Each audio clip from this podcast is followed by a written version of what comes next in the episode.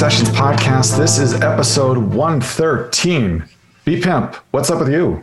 113. Paul George is number 13 for the Los Angeles Clippers. He is. You know who else wore number 13? Who's This that? guy right here, high school basketball. Oh. Yeah, So Paul George is the second best player to ever ever worn number 13. he is. Um, I have as many championships as Paul George. That is true. That's Yeah. fact. So he can just hold on to that. How many teams has he played for now? Uh, three? Just three. Yeah. Okay. Well, he's chasing rings, and it's not going to happen, Paul. You're going to retire with as many as me too. um, okay. You know what? I have no problem with Paul George. I don't know why I'm like, Now you do.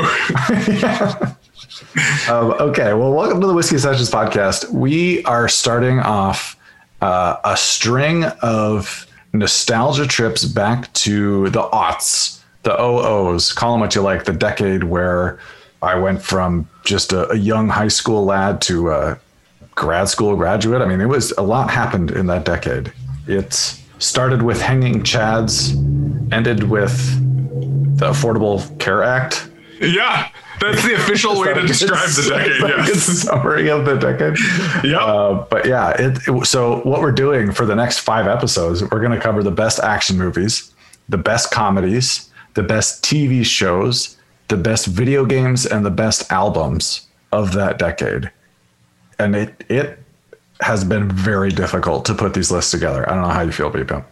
It's a tough start. I would like to also say that the unofficial theme of this should be in the years of the 2000s, a play on the in the year 2000 from Conan O'Brien show. So we may have to record that or something. Yes, Um, I I'll find that clip and I'll I'll just dump it right in.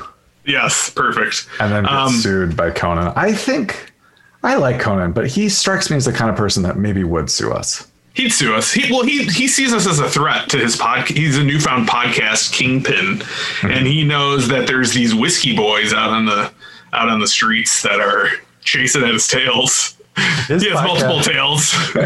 exactly. His podcast is, I like it for the most part, but his podcast is the equivalent of like What's Up with That from Saturday Night Live, where the host does like four fifths of the talking. yeah, that is an accurate. That's an accurate comparison, actually.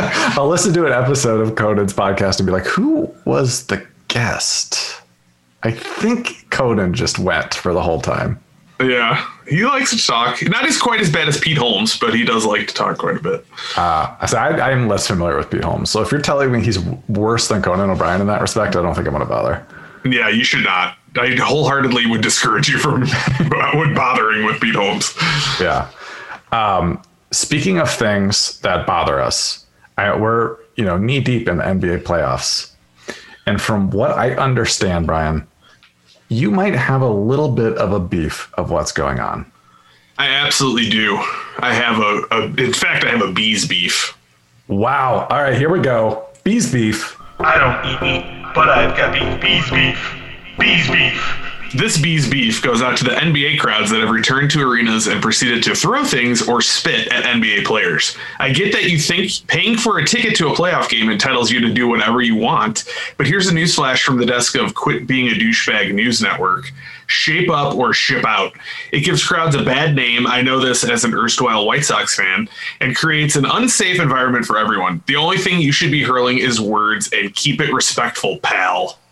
Any beef that can end with pal is that that is like the nail in the coffin that you just put it in there. Yeah, pal.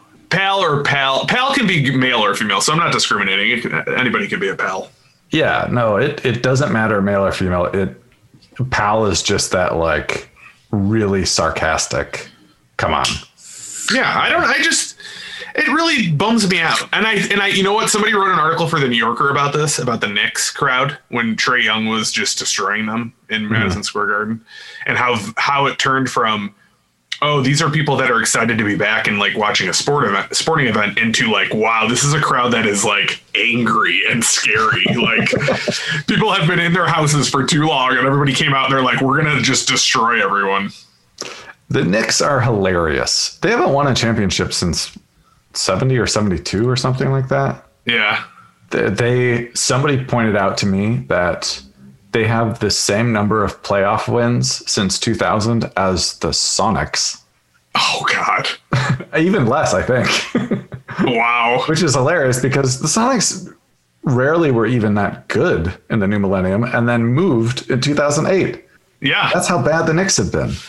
The Knicks have been bad. The Knicks had an interesting team, but it wasn't watching them during the playoffs. It was just clear that they did not have nearly enough offense to compete because if Julius Randle is getting not doing what he wants or getting where he wants to on the court, they're relying on like Derrick Rose and like Immanuel Quickley Yeah. to take a lot of shots. I mean, it's they don't have enough option. RJ Barrett looks like he could end up being pretty good at, on offense, but he just isn't consistent at all. No. And I I think with the, like, honestly, Derrick Rose was great. Yeah, For what you would expect out of Derrick Rose, he was great. But he was. they outside of him from the guard or wing perspective it they made it so easy on Trae Young because Trae Young did not have to guard anybody Oh, so he no. could save up all his energy for offense I, I love. I cannot wait for that series. The next coming up with Atlanta yeah and and Philly. I think that'll actually be pretty close now uh, depending like is Embiid out out Not they haven't announced that, but he did. He has a. They're saying a small tear in his meniscus, which any tear in your meniscus sounds bad to me. yeah So I'm not sure. So all right we'll see on that front but um an an excellent excellent bees beef Thank you. I just had to set people straight here so we can all enjoy things and not have to like have no fans again because people are being jerks. Exactly. I I went to one Warriors playoff game a few, maybe like three years ago. It was against the Pelicans, and we only went last minute because we followed whatever the tickets. I think it's StubHub or something like that that I had, and you can watch the tickets. They usually, you know, 20 minutes before the game will start going down in price because it's those last minute people are like, oh shoot, I'm not going to the game. I have to sell these. So we did score some like reasonably cheap tickets, especially for Warriors playoffs. Uh, and in the front row, Maggie spotted Beyonce and Jay Z, and really spent like the first full quarter just like looking, like trying to take photos of them from her cell phone, which we were in the very last row, so they were not good photos. Oh, that's funny. But yeah, Beyonce and Jay Z, they were there, and they stayed for the entire game, despite the fact that it was actually a blowout. Oh, that's props to them for that.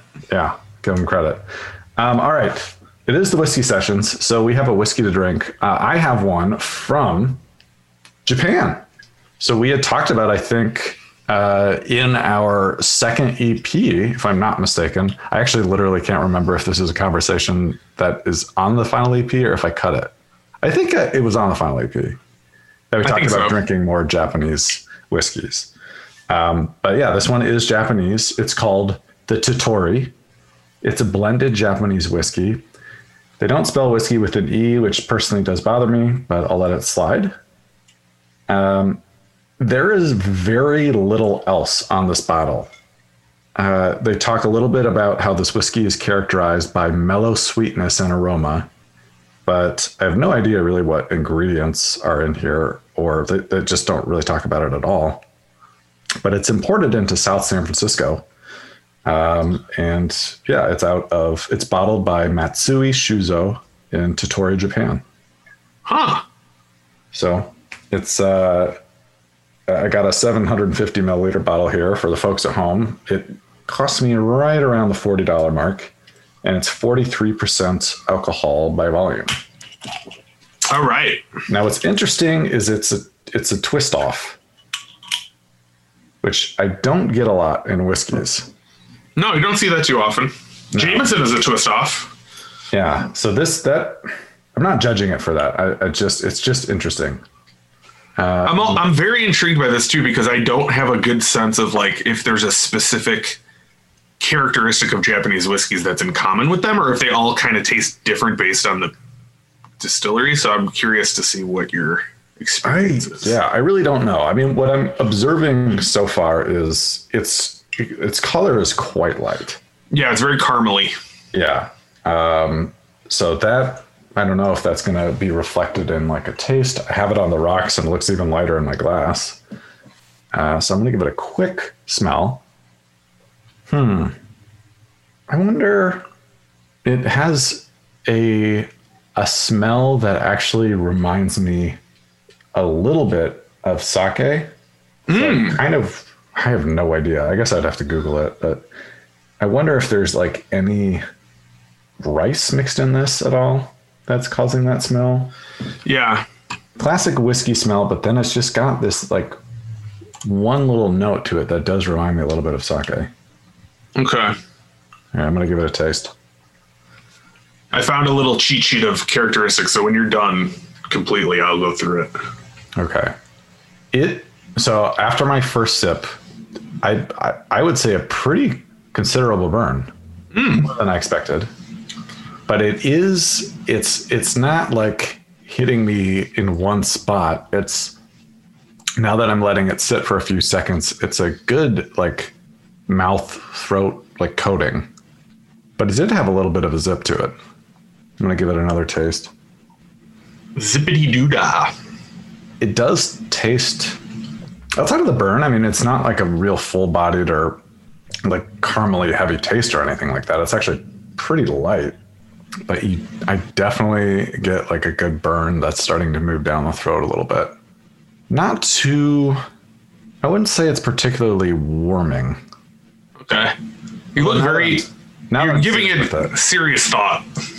Yeah, because it's it's a unique taste, and I'm not always great at like articulating kind of what the different taste sensations are. But it is a little bit. It's different, uh, and I'm trying to think what it most like what whiskeys that we do drink, what it most compares to, and it's that is hard to put a finger on.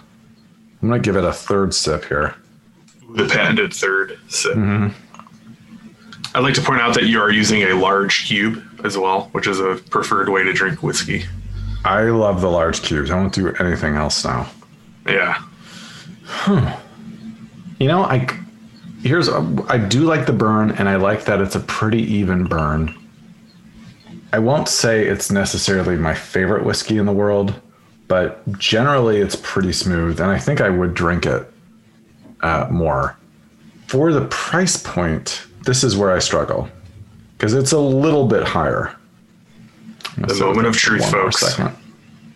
Could go one way, could go the other. It's true.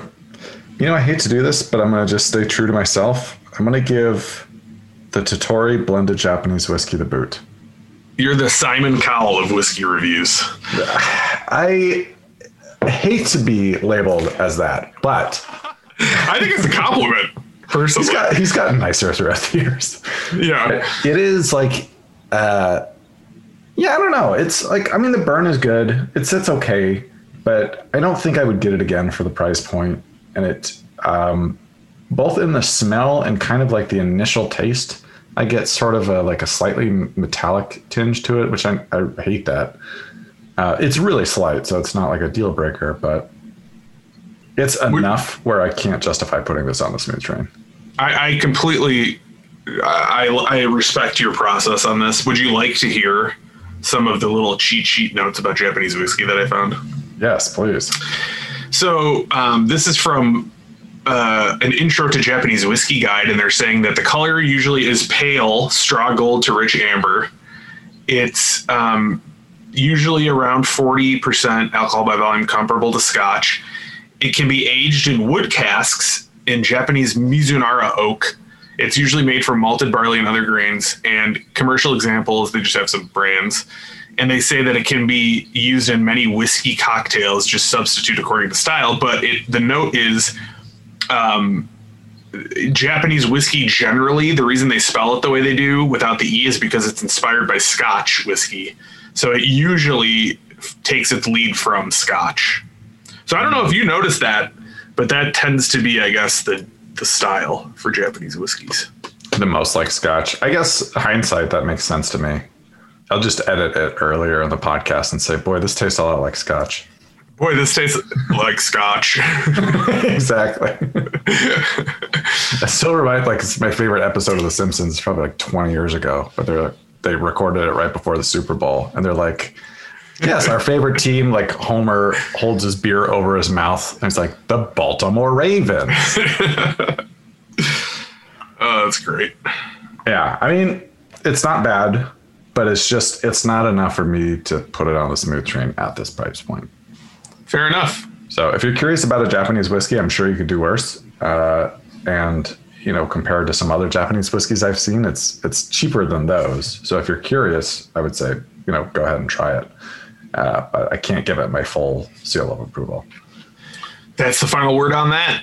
Yeah. Speaking of seal of approvals, we got to get to our top five action movies of the 2000s.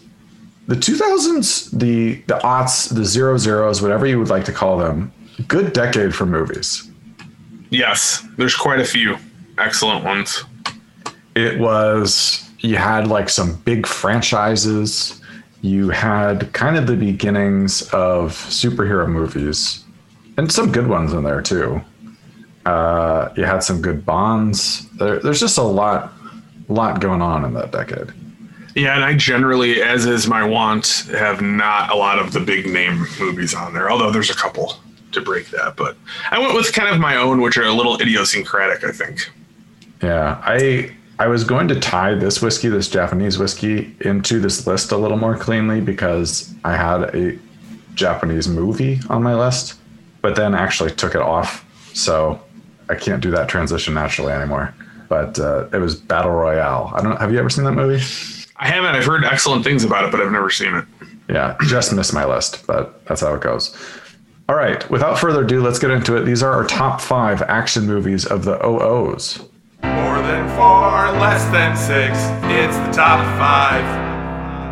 All right, B Pimp, what is your number five? Number five for me is the aforementioned 007 Daniel Craig edition with Casino Royale. Ooh, great, great pick. I'm a huge fan of Daniel Craig's take on Bond. I like the fact that he's um, a little bit more serious, even though he does still sneak in that like wry humor there here and there. Um, I think he's very he's been he's had quite an excellent run. I think that was his first one, if I'm not mistaken, and it was it's great. It Yeah. still holds up. I like watching it. Um, it has good replay value to me. So one of my faves. It's got that really great.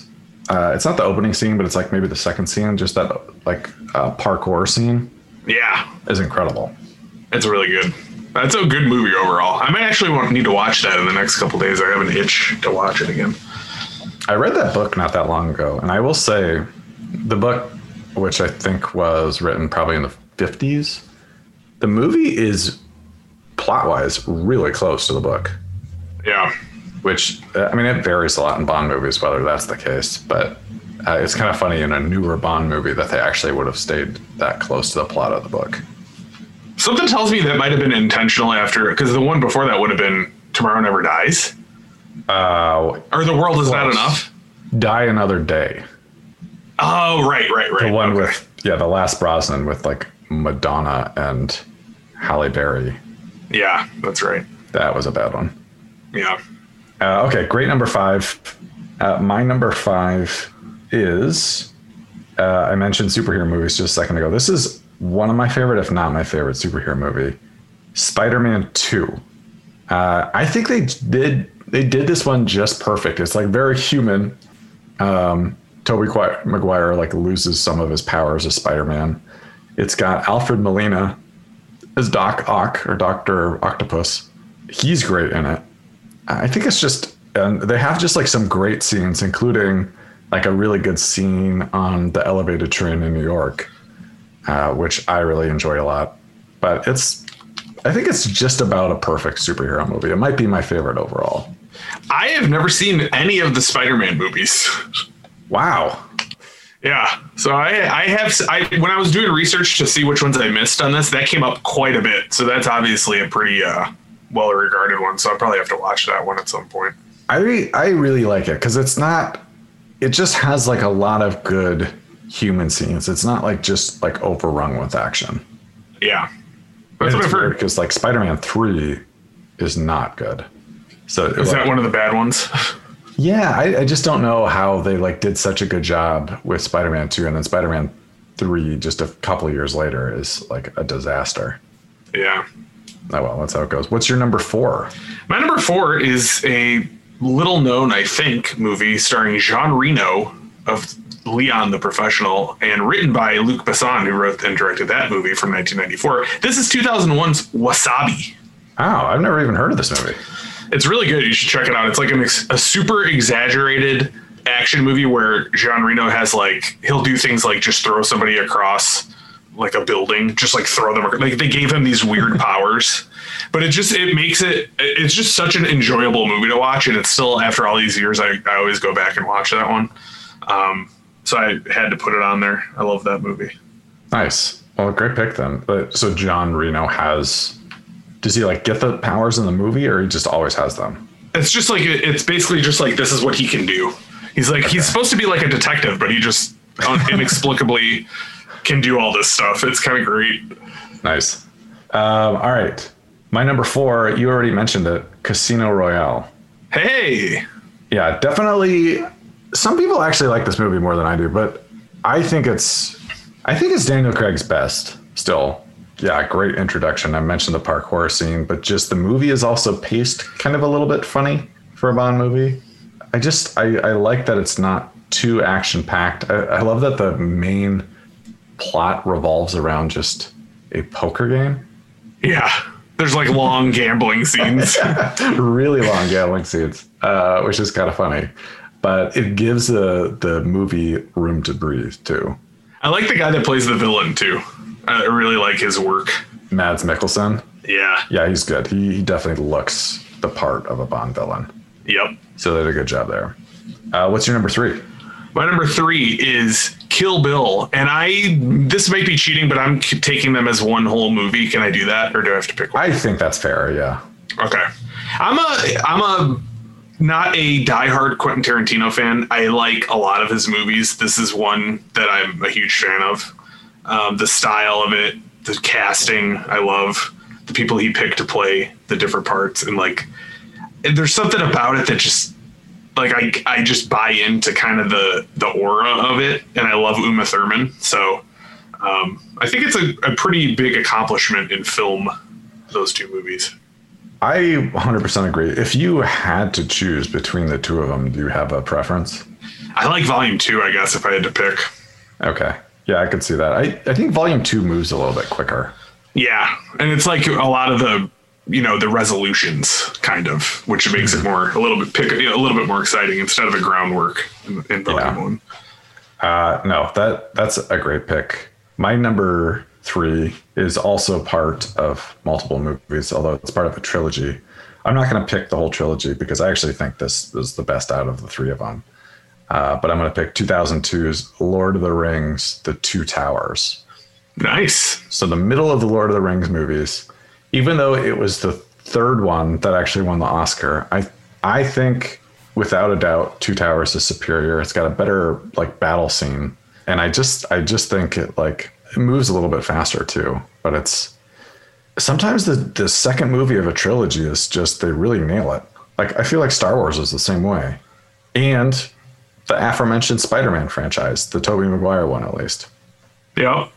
yeah, they hit their stride on that. But yeah, Two Towers, great, like grandiose, huge movie. And I think it, it just, I could watch it a hundred times, except that it's three hours long. So probably not quite a hundred. I've I used to be uh, like a huge fan of all three of those, and I watched them multiple times, and I haven't watched any of them in a while, and I feel like at some point I will revisit them. I remember being a big fan of of those. Yeah, I, we, so Maggie and I are watching every movie that's ever won an Oscar for Best Picture. And because of that, we had to watch the third one.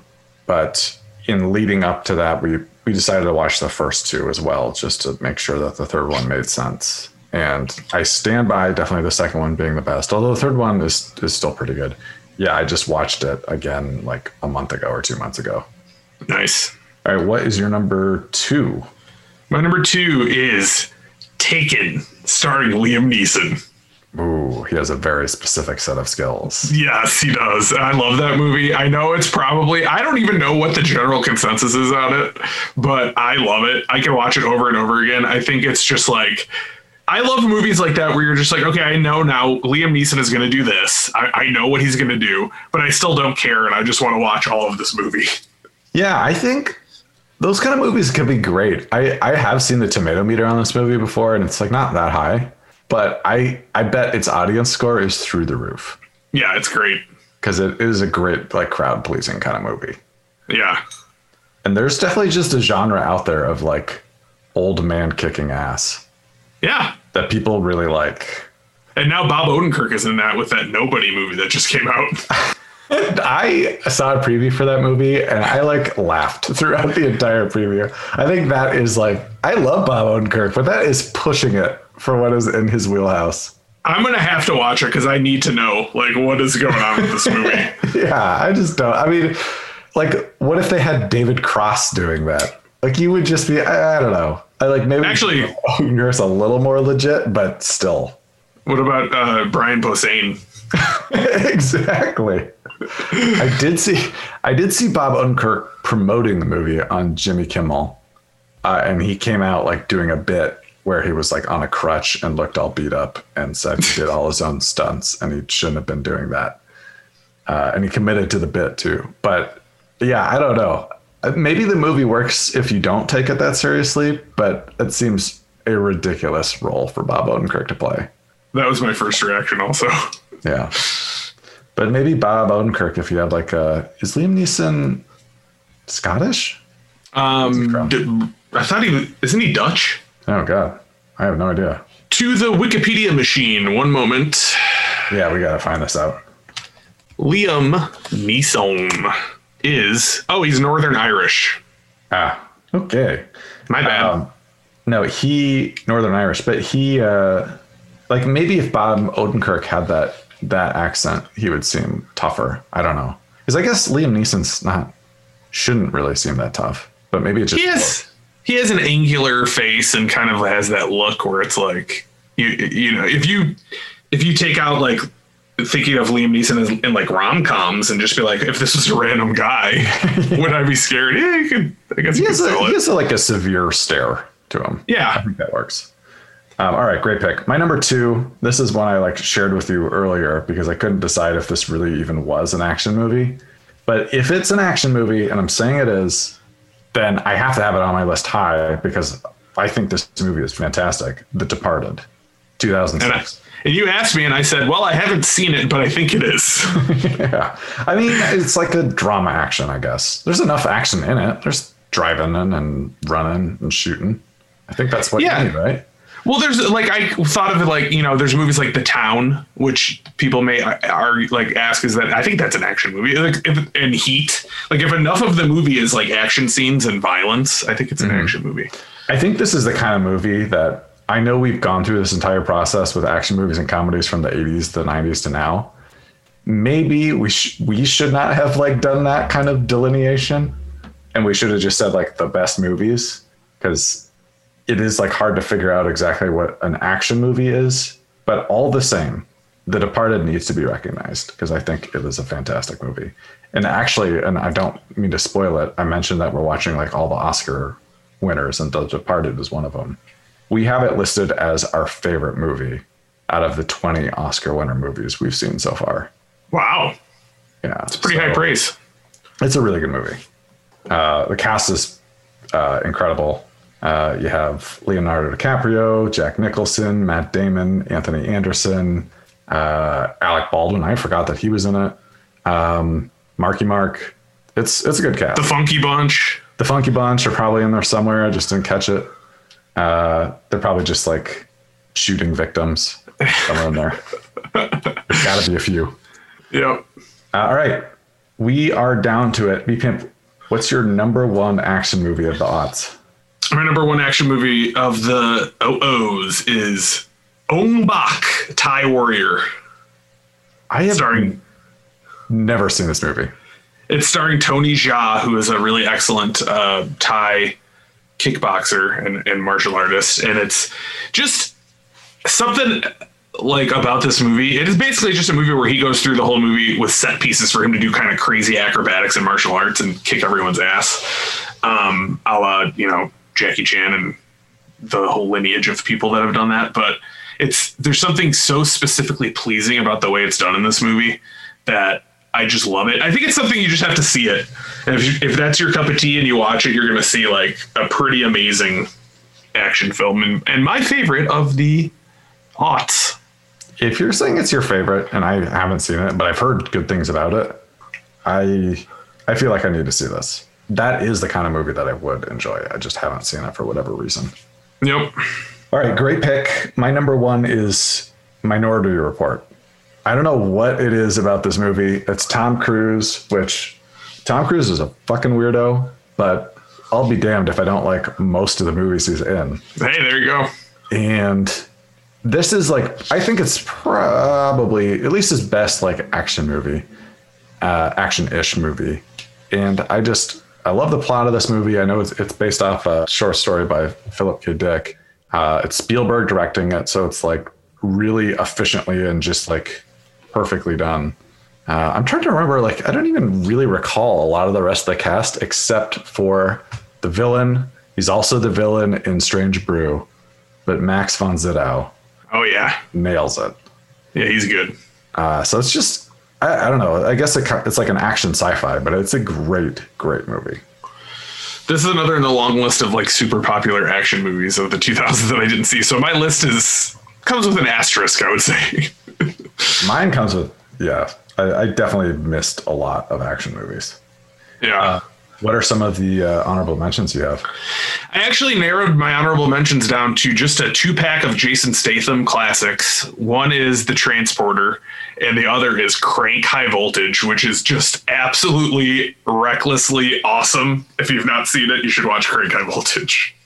No, I haven't seen either of those. Actually, I don't think I've seen any Jason Statham vehicle, uh, except for one he was in that really wasn't his movie. It was Jet Li's. But have you ever seen the one? Oh yeah, I love that movie.